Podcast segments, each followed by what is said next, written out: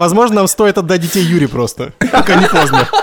А вы не знали, что это челлендж всего подкаста? Кто выигрывает, забирает всех детей. По результатам голосования слушателей. Привет! Это подкаст «Сперва ради». Меня зовут Александр Борзенко. И мы начинаем наш новый выпуск на животрепещущую тему, а именно гаджеты и дети. Привет, меня зовут Юрий Сапрыкин. Мы ждем ваших историй на «Сперва ради» собака Медуза.io, в телеграм-канал Медуза Loves You. Пишите нам, мы будем обсуждать их в студии. Привет, меня зовут Владимир Цыбульский. И я хочу сразу извиниться, что у меня голос сегодня не очень хороший. Я говорю в нос, потому что я болею. Он просто извиняется всегда. Я из бочки, я болею. На всякий случай напомню, что у меня 5 детей. Двое из них — это дети моей жены от первого брака. А те дети, с которыми я постоянно тусуюсь, их зовут Петя, ему 11, Тише 9 лет и Мане 7 лет. Моего ребенка зовут Лев, ему 1 год и месяц. А Соне, моей дочери, 9 месяцев. Я вынужден признаться, пацаны. Так. Я провалил наш челлендж. Да, я напомню, что в прошлый раз мы заявили нашу тему «Гаджеты и дети» и заявили, что мы такое себе устроим испытание, что целую неделю, приходя с работы, мы постараемся не тыкаться в экраны, а больше времени за счет этого проводить с детьми. И только что в нашей студии Юрий Сапрыкин признался, что он провалил челлендж. Юрий, рассказывайте. Я провалил челлендж не по своей вине. Я уехал к родителям на 3 дня. Это называется, родной город. Этот этап называется отрицание. Да-да-да, продолжай, Юра. Мой челлендж начнется только завтра, потому что я сейчас за 250 километров от Москвы, в славном городе Новомосковске, с телефоном в руках. А потом я пошел на день рождения вечером. А потом собака съела дневник. Вообще к нам в гости Верина мама приехала, и это была великолепная неделя. Вот это совсем стыдная отмазка. Так. Я, наверное, 2 вечера провел с Левой и редко тыкался в телефон. И, в принципе, у меня нет никаких по этому поводу соображений, потому что я не почувствовал ничего, что там моя жизнь изменилась или так далее. То есть ты в этом плане провалил челлендж, не в том плане, что ты бесконечно смотрел ролики Funny Dogs, а в том плане, что ты просто как бы и не испытывал себя, да? Я не испытывал себя. И я так полагаю, что вы тоже, мне кажется, не испытывали себя. Моя любимая рубрика «Естественный вопрос» от Юрия Сапрыкина. Я просто предполагаю, не то, не подумайте, что мы вчера это обсуждали полчаса. Нет, не из-за этого. Нет, конечно. У нас есть чат в Телеграме с ребятами, и практически каждый вечер после 7 туда летели аудиосообщения. Я сейчас сижу с Тишей. А я с Соней. Понятно. Вован, рассказывай, как твой челлендж прошел? Мой челлендж прошел примерно как у Юры, на самом деле. Но для меня открытием стало то, что я больше всего переживал, что я вот вечером очень много времени сижу в телефоне и мало с Соней. Но когда я специально решил не пользоваться телефоном при Соне, то выяснилось, что этого времени вообще довольно мало. И выяснил я для себя, что практически все это время я провожу с Соней. Я сегодня довольно поздно пришел с работы. Мы искупали Соню. И сразу после этого Олеся ее, собственно, уложила. И, в эти минут 20, что мы ее купали там, и я ее намазывал кремом, я телефоном не пользовался. А потом, конечно, уже пользовался, и сейчас пользуюсь. Бедняга, ты понял, что ты идеальный отец. Мы все тебе сочувствуем, Вован. Спасибо большое. В общем, в 7:20 я приходил, а в 8:30 или в 9 Соня уже ложилась, и то есть это было совсем недолго. Так что оказалось, что вечерний челлендж не совсем такой челлендж для меня был. Ты сейчас чувствуешь опустошение от того, что ты поставил себе какую-то задачу, понял, что ты на самом деле ее уже и так выполнил, и у тебя больше нет задач на неделю? Нет, честно говоря, я чувствую некое облегчение, потому что у меня было чувство вины по поводу того, что я вечером сижу с телефоном, а не с Соней, а выяснилось, что это не совсем так. Мне кажется, нужно немножко еще подождать, еще пару недель и челлендж продолжить, вам не кажется? Посмотрим. На самом деле, неплохая идея, мне кажется, что в той или иной степени я, во всяком случае, буду этот челлендж продолжать, потому что, на самом деле, это не челлендж, мне кажется, довольно простой способ стать папой чуть получше, чем я есть, во всяком случае, потому что, на самом деле, у меня вполне была почва для челленджа. Я вчера хорошо прошел челлендж, потому что я пошел с Шурой на вечеринку. Дети остались с Шуриной дочкой Анюней. И я просто довольно сильно напился и пришел уже в таком состоянии, что просто уже не мог в экраны тыкаться. И дети уже более-менее спали, когда я пришел. Я просто отрубился. Так что испытание выдержал. Но в целом... Оптимально. Как выполнить челлендж? Советы Борзенко. Просто бухаешь каждый день. Бухаешь неделю, короче. Такой челлендж выполнил. На самом деле, у меня довольно неприятные эмоции от себя самого. В первую очередь потому, что даже поставив себе конкретную задачу, я не смог нормально на ней сосредоточиться. Потому что так оказалось, я связываю это на самом деле с тем, что много лет работал в новостной журналистике общественно-политической. Я привык, что мессенджер всегда со мной, что Slack всегда включен со всеми уведомлениями и так далее. Любой пуш должен быть открыт. Любой пуш должен быть открыт, как гласит первое правило второго свода не знаю чего. Таков вековой закон джунглей, извечный как небосвод. Это, по-моему, из Отто фон Бисмарка цитата. Мне кажется, это закон Хаммурапи, как бы. Это Павла Коэльева. В общем. Русский, который не открыл все пуши, повержен.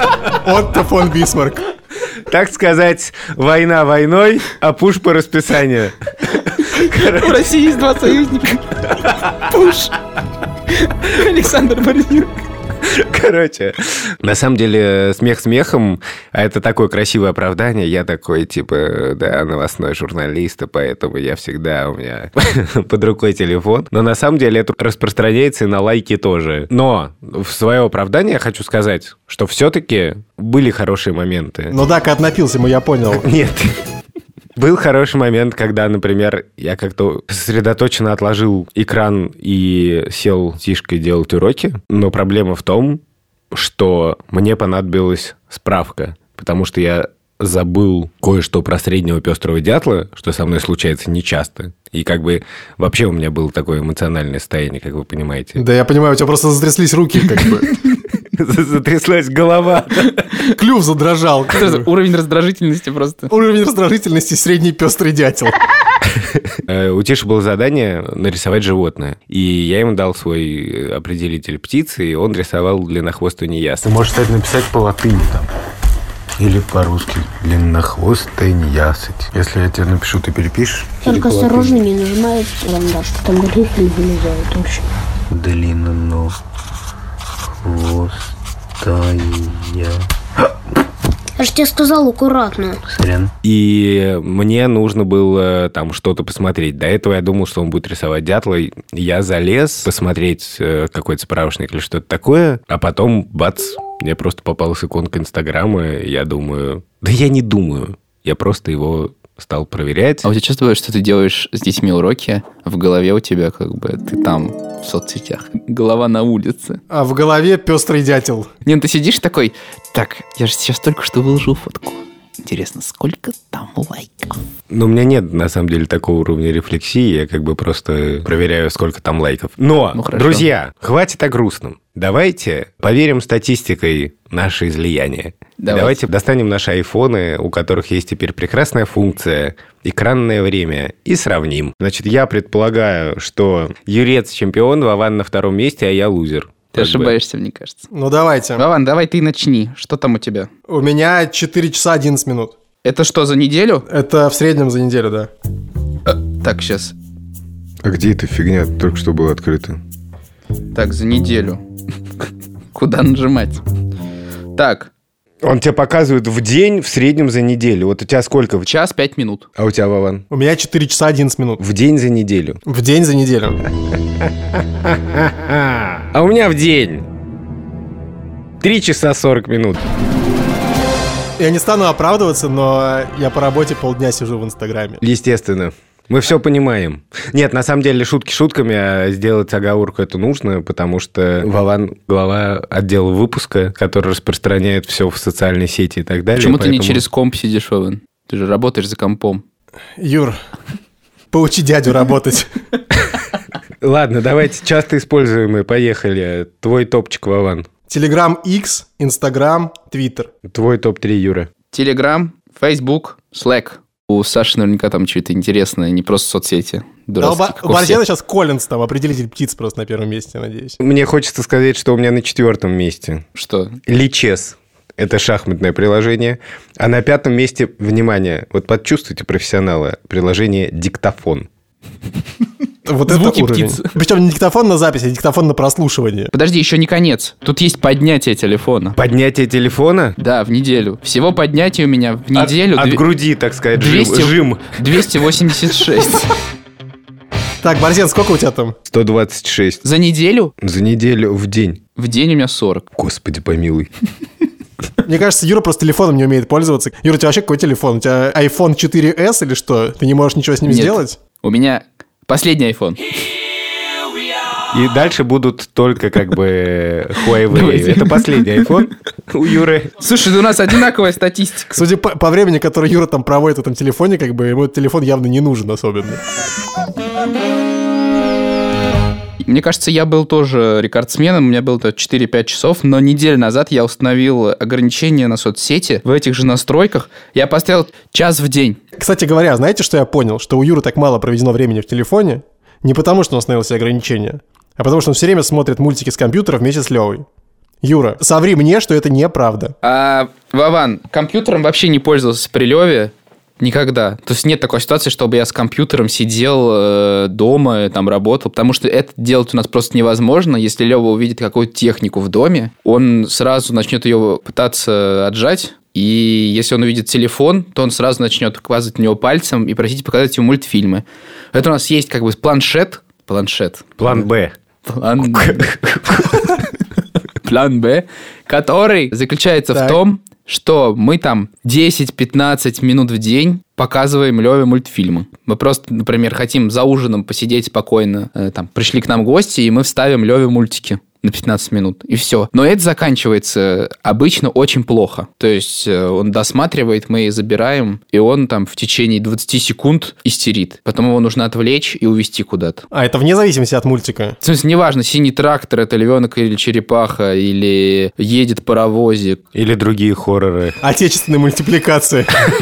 Ну вот у тебя Соня не так себя ведет, она не подходит и говорит, типа, что там у тебя яркое. Мне кажется, это нормальная реакция. Слушай, довольно, да, интересно, что Соня, которая еще вообще никак в жизни не пользовалась телефоном, да, которая никогда в жизни не смотрела никаких мультиков, у нее прям это как присоска, этот телефон, то есть она обожает к нему лезть, обожает его облизывать и так далее. И мой друг придумал теорию, что это потому, что ты все время сидишь в телефоне, и она это видит, и ей кажется, что это типа супер интересно, и поэтому она типа к нему лезет. У Сони такая статистика, каждую неделю приходит 126 облизываний в неделю, как бы.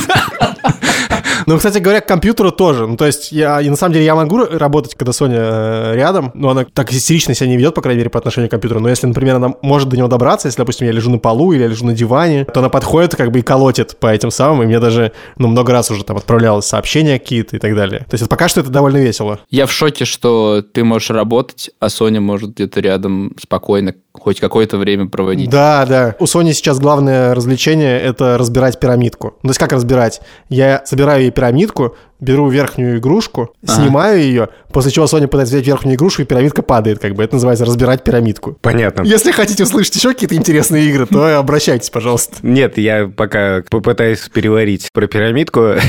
На самом деле, уже 3-й эпизод подряд я себя чувствую плохим отцом. Это просто невероятно. Да, в смысле, Борзенко, ты знаешь, мне выписали лекарство от чувства вины из-за того, что ты проводишь мало времени с детьми. Оно такое. Я пошел к терапевту. Простите. Античувствин. Покупайте в аптеках. Спонсор нашего подкаста Античувствин. Не является лекарством. Проконсультируйтесь с врачом. Как говорил Отто фон Бисмарк, русский, который не купил БАД, побежден.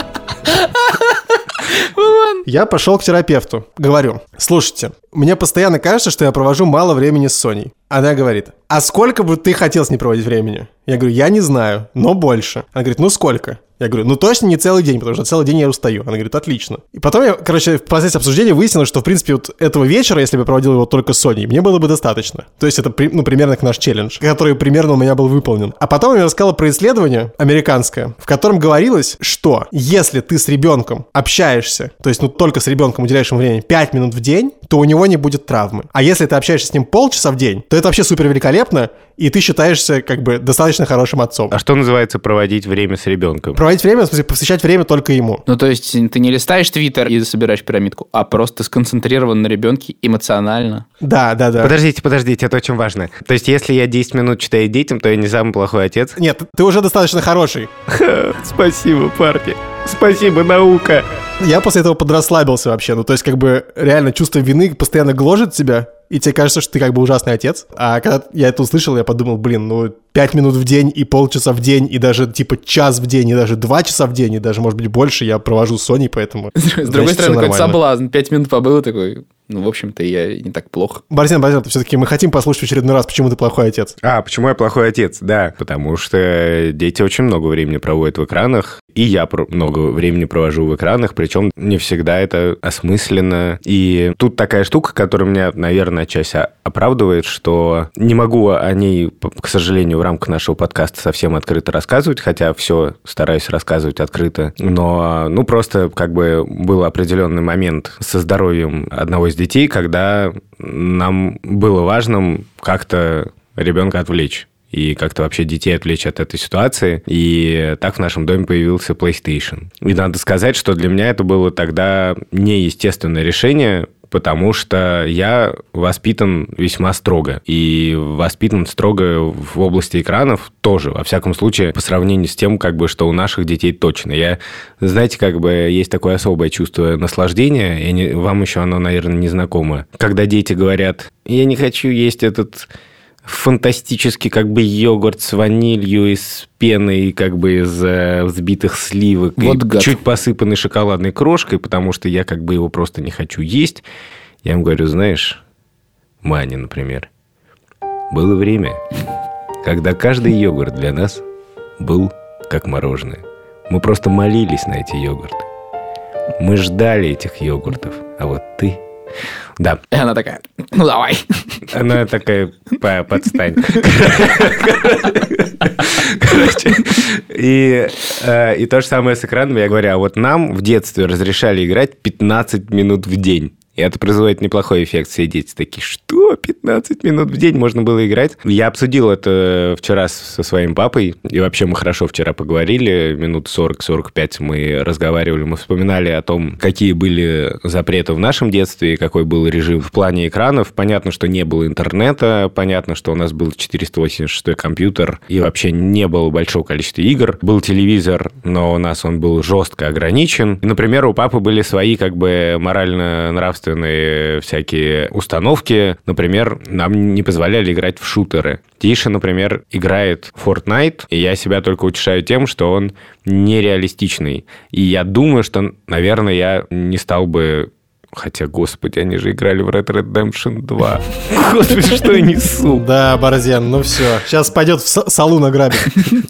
Ну вот, ну, в общем, и это довольно стрёмно. Ну, я стал уже не один раз задумывался о том, а как это влияет на детей. И как-то однажды давно написал даже для «Медузы» на эту тему карточки. И сейчас... Зачитай их. Могу прочитать просто одну карточку конкретно про вред для здоровья. Твою любимую, давай. Угу. Само по себе использование телефонов, планшетов, компьютеров и прочих устройств не опасно.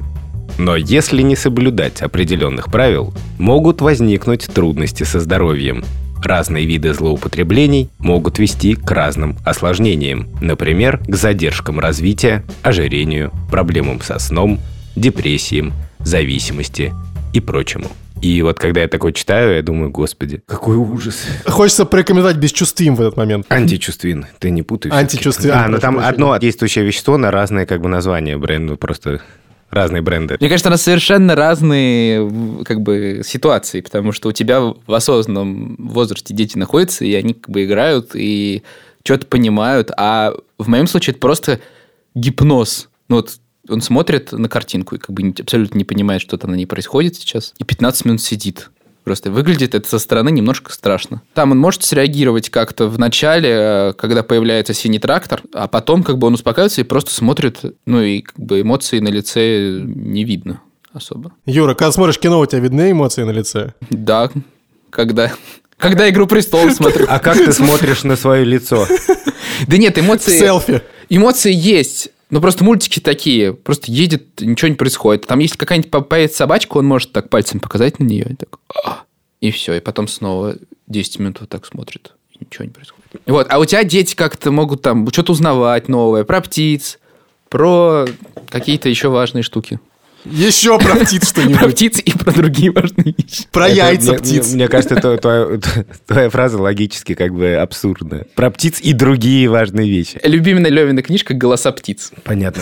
На самом деле, смех смехом. Мы вчера с папой действительно как-то хорошо поговорили. И, в частности, папа интересно рассказывал, что когда мы были маленькие, то была идея очень распространена, что экран очень сильно вредит глазам. Я никогда вообще не играл в компьютерные игры. Ну, один раз я там попробовал, ну, там, 3 дня там поиграл в какую-то бусиду там или еще что-то. Сейчас как-то к этому привыкли немножко, и, ну, я боялся за глаза, я боялся за всякое привыкание. И поэтому наш 486-й компьютер закрывал такая специальный защитный экран, Юра, наверное, таких и не помнит. Были специальные очки-стрекозы, но не у нас, сразу оговорюсь, потому что считалось, что как бы с ними не так вредно смотреть в экран. Сейчас это, в общем, ушло. Мы не боимся по поводу зрения, мы скорее раздражаемся просто, ну, потому что это такое просто чистое развлечение, которое занимает много времени. Но что интересно, сказал папа, и что совпадает с моим ощущением, когда есть какое-то вот такое очень доступное развлечение без особых ограничений, и при этом очень крутое, да, очень яркое, которое тебя по-настоящему затягивает. Ну, у папы вот такая гипотеза, что может сломаться связь между усилием и стимулом. То есть, грубо говоря, если ребенок хочет заниматься, ему нравится заниматься математикой, то ему нужно сначала немного пострадать. То есть, немножко врубиться, немножко поработать. То же самое там со спортом и так далее. И что, типа, если много играть во всякие игры и погружаться в такие штуки, то ребенку сложнее сделать вот это первичное усилие. То есть, ну, грубо говоря, знаете, как вы вчитываетесь в книжку, или в детстве такой был механизм, что ты сначала читаешь, тебе скучно, а потом тебе захватывает, и поэтому, когда ты сначала читаешь, ты чуть-чуть терпишь и ждешь, когда вот придет это второе дыхание. Ну, вот, например, что касается института, то очень многие в институте, как говорится, не получается у них учиться, потому что это такое длительное усилие, оно оказывается непосильным. Очень многие там переходят куда-то, еще что-то. Понятно, что даже если какой-то план у тебя есть, но если оказывается, что это не через час ты достигнешь желаемого, а через там, год или так, оказывается, что невозможно сопротивляться. Я не знаю, насколько это обосновано научно, но чисто интуитивно мне легко поверить в такую гипотезу. И это довольно неприятно. Мне кажется, это прям, ну, стрёмно. И это такая большая проблема и для меня, и для многих, мне кажется, моих сверстников. Я, честно говоря, я просто не понял вообще, в чем теория. Давай на примере. Вот Тиша играет в Red Dead Redemption. Что там у него должно сломаться? Ну, типа, что мне не хочется приводить пример на своих детях, как бы такие настолько четкие. Ну, как бы, ну, условно говоря, что ребенок очень много играет, да, и у него, возможно, как бы атрофируется способность прикладывать какие-то последовательные усилия для достижения какой-то цели. Потому что в мире Red Dead Redemption, да, ему все дается очень-очень легко. Ну, я, во-первых, с этим не согласен, как человек, который прошел Red Dead Redemption. Там довольно много нужно усилий прикладывать. Попробуй как бы убить легендарного койота. Вот именно, да, как человек, не убивший ни одного легендарного животного в Red Dead Redemption. А, да, Вован играл в эту игру по вегану, я хотел бы сообщить. Я пытался, да, но ничего не вышло. Вован, а можешь ты рассказать, как у тебя с родителями строились отношения? С родителями? Да, я вот как раз вспоминаю. У меня была сначала приставка. У меня была, правда, только приставка Дэнди, и потом сразу компьютер. То есть у меня не было ни Sega, ни PlayStation. Бедняга. С приставкой меня ограничивали, в основном бабушка, из-за того, что она боялась, что сядет кинескоп у телевизора. Тоненько. Это было, на самом деле, распространенное вообще поверье, что приставки сажают кинескоп, и мне не давали играть столько, сколько я хотел. И там была проблема еще в том, что не было сохранения у меня, и все время, короче, тебя сбрасывали, ты заново все проходил. А когда у меня появился компьютер, меня уже ограничивало, мне кажется, только то, сделал я уроки или нет. Во все остальное время я мог играть в компьютер. Мне кажется, без всяких ограничений вообще. У меня тоже похожая история. Мне подарили компьютер. Мы купили компьютер там в семье. Я был в 4 классе, и я целый год просто не вылезал оттуда. Ну, в смысле, я играл круглосуточно в разные игры, особенно я любил Симс. Моя первая игра была на моем компьютере личном, это Варкрафт 2. Я тоже играл там в нее, не знаю, очень много. Посерьезнее, как бы, чем Симс. Я играл в уточек. Вот это стрельба по уткам. Нет, не стрельба по уткам, ты что, издеваешься? Нет, в утиной истории. Блин, чуваки, вы знаете, что в игре с этими утками... Можно управлять утками. То есть ты можешь играть за утку. Я видел, да, это недавно, это было шапито такое. Понимаешь? Я всю жизнь играю за утку. В 5 классе к моей маме подошла учительница по русскому языку и сказала, что у вашего сына небольшие проблемы с предметом. Вот, и у меня какое-то чувство ответственности сработало. С каким предметом? С русским. А, логично. С партой. У него постоянно ручка выпадает. Не, он просто не понимает, как туда садиться, ваш ребенок. Он просто приходит и начинает, как в Sims делать, такой... И у меня сработало чувство ответственности, и потом я просто, мало очень играл в компьютер. В общем, старался себя ограничивать, потому что... Подожди, ты сейчас нам говоришь... Я серьезно, да. Что в школе... Да. У тебя возникли проблемы с русским языком. До этого ты год не вылезая играл в компьютер. Да. И после этого у тебя возникло чувство ответственности, и ты перестал играть? Ответственности перед родителями. Моя мама преподавала в школе, в которой я учился. Преподавала в том числе у меня. Но английский язык. То есть я мало того, что плохой отец, еще и отвратительный сын. Да, слушай. И мне просто... Мне сказали, может, поменьше будешь играть? Я такой, ладно. И все. Я такой, хорошо. Знаешь, Борзен, я понимаю, что потихоньку, что, возможно, мы недостойны его. Возможно, мы будем еще писать, как бы, жития святого Георгия. Возможно, нам стоит отдать детей Юре просто. Пока не поздно. А вы не знали, что это челлендж всего подкаста? Кто выигрывает, забирает всех детей. По результатам голосования слушателей. Между прочим, такой механизм есть у некоторых уток. Но я не буду вас мучить подробностями. Я хочу сказать, на самом деле, вот что. Что я понял. Во-первых, иногда играть в PlayStation с ребенком лучше, чем когда PlayStation или любой другой гаджет становится просто линией раздела, да, что ты там в своем экране, или ты в работе, или ты готовишь турнепс, как бы, а дети в планшете. И мне кажется, что, вообще, как бы, я вот против того, чтобы страшно как-то демонизировать все, связанное с экраном. Вот, например, очень интересно, что выяснилось, что мой папа в нашем детстве, и он сейчас это абсолютно четко осознает, что он просто считал все, что связано с компьютером и играми, чуждой культурой.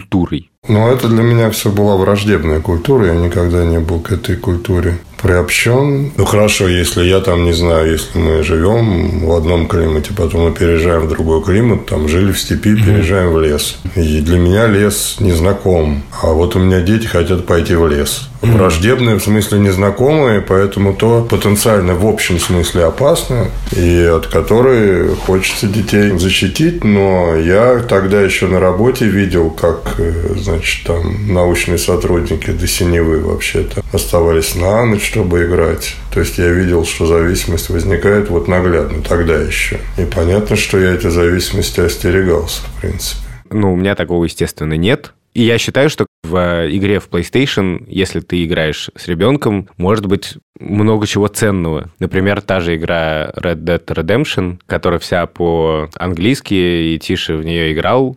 И, во-первых, Тиша не успевал там читать субтитры, я сидел с ним рядом и просто озвучивал разными голосами героев. И попутно ему что-то пояснял. И как-то так оказалось, что многие решения, которые герой принимает, становились для нас поводом поговорить о каких-то штуках, в том числе всяких этических. Но есть проблемы. Я не знаю, чья это проблема. Это моя проблема или это проблема поколения. Но фишка в том, что когда я прихожу, допустим, рано из редакции, то я не всегда могу ловко придумать, чем мы займемся с детьми. Чем старше ребенок, тем иногда как бы мне сложнее что-то придумать совместное. Слушай, Борзен, я рекомендую тебе такой способ, как Google.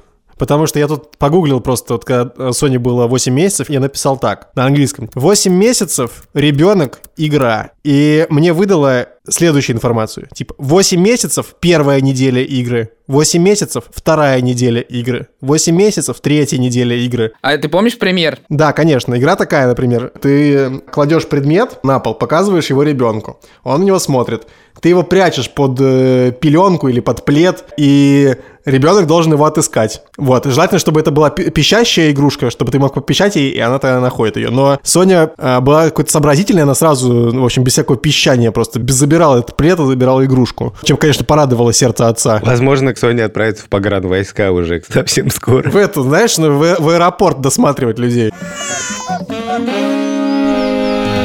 Я в последнее время стал думать, от чего я, собственно говоря, боюсь.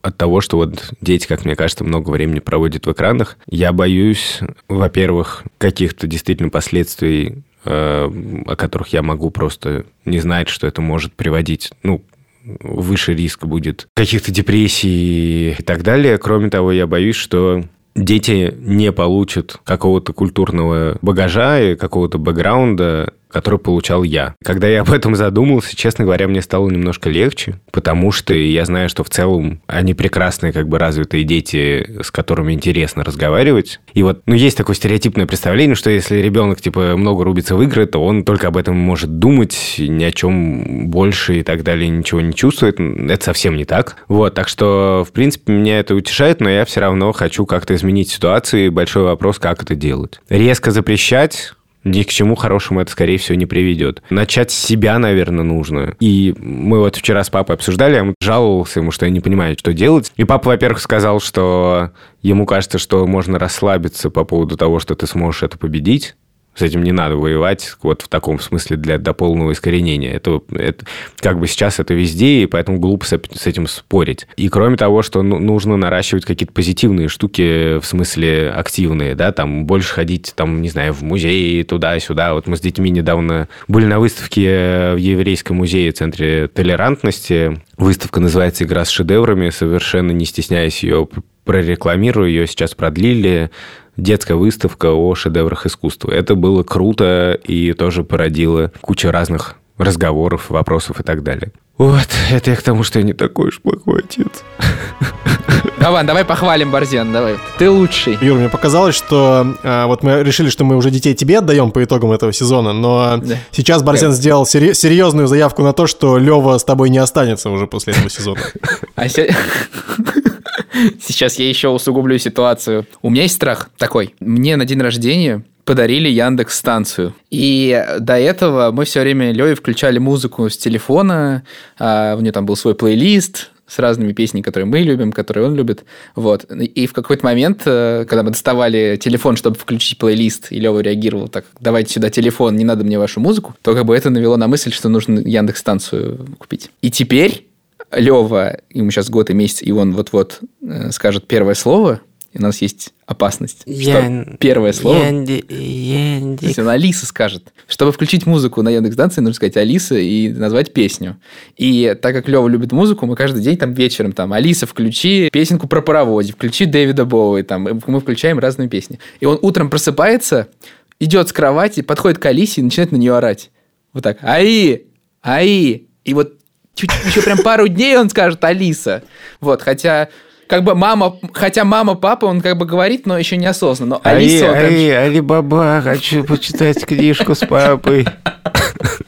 В общем, Борзен, забирай Леву. Вы не узнаете своего мальчика.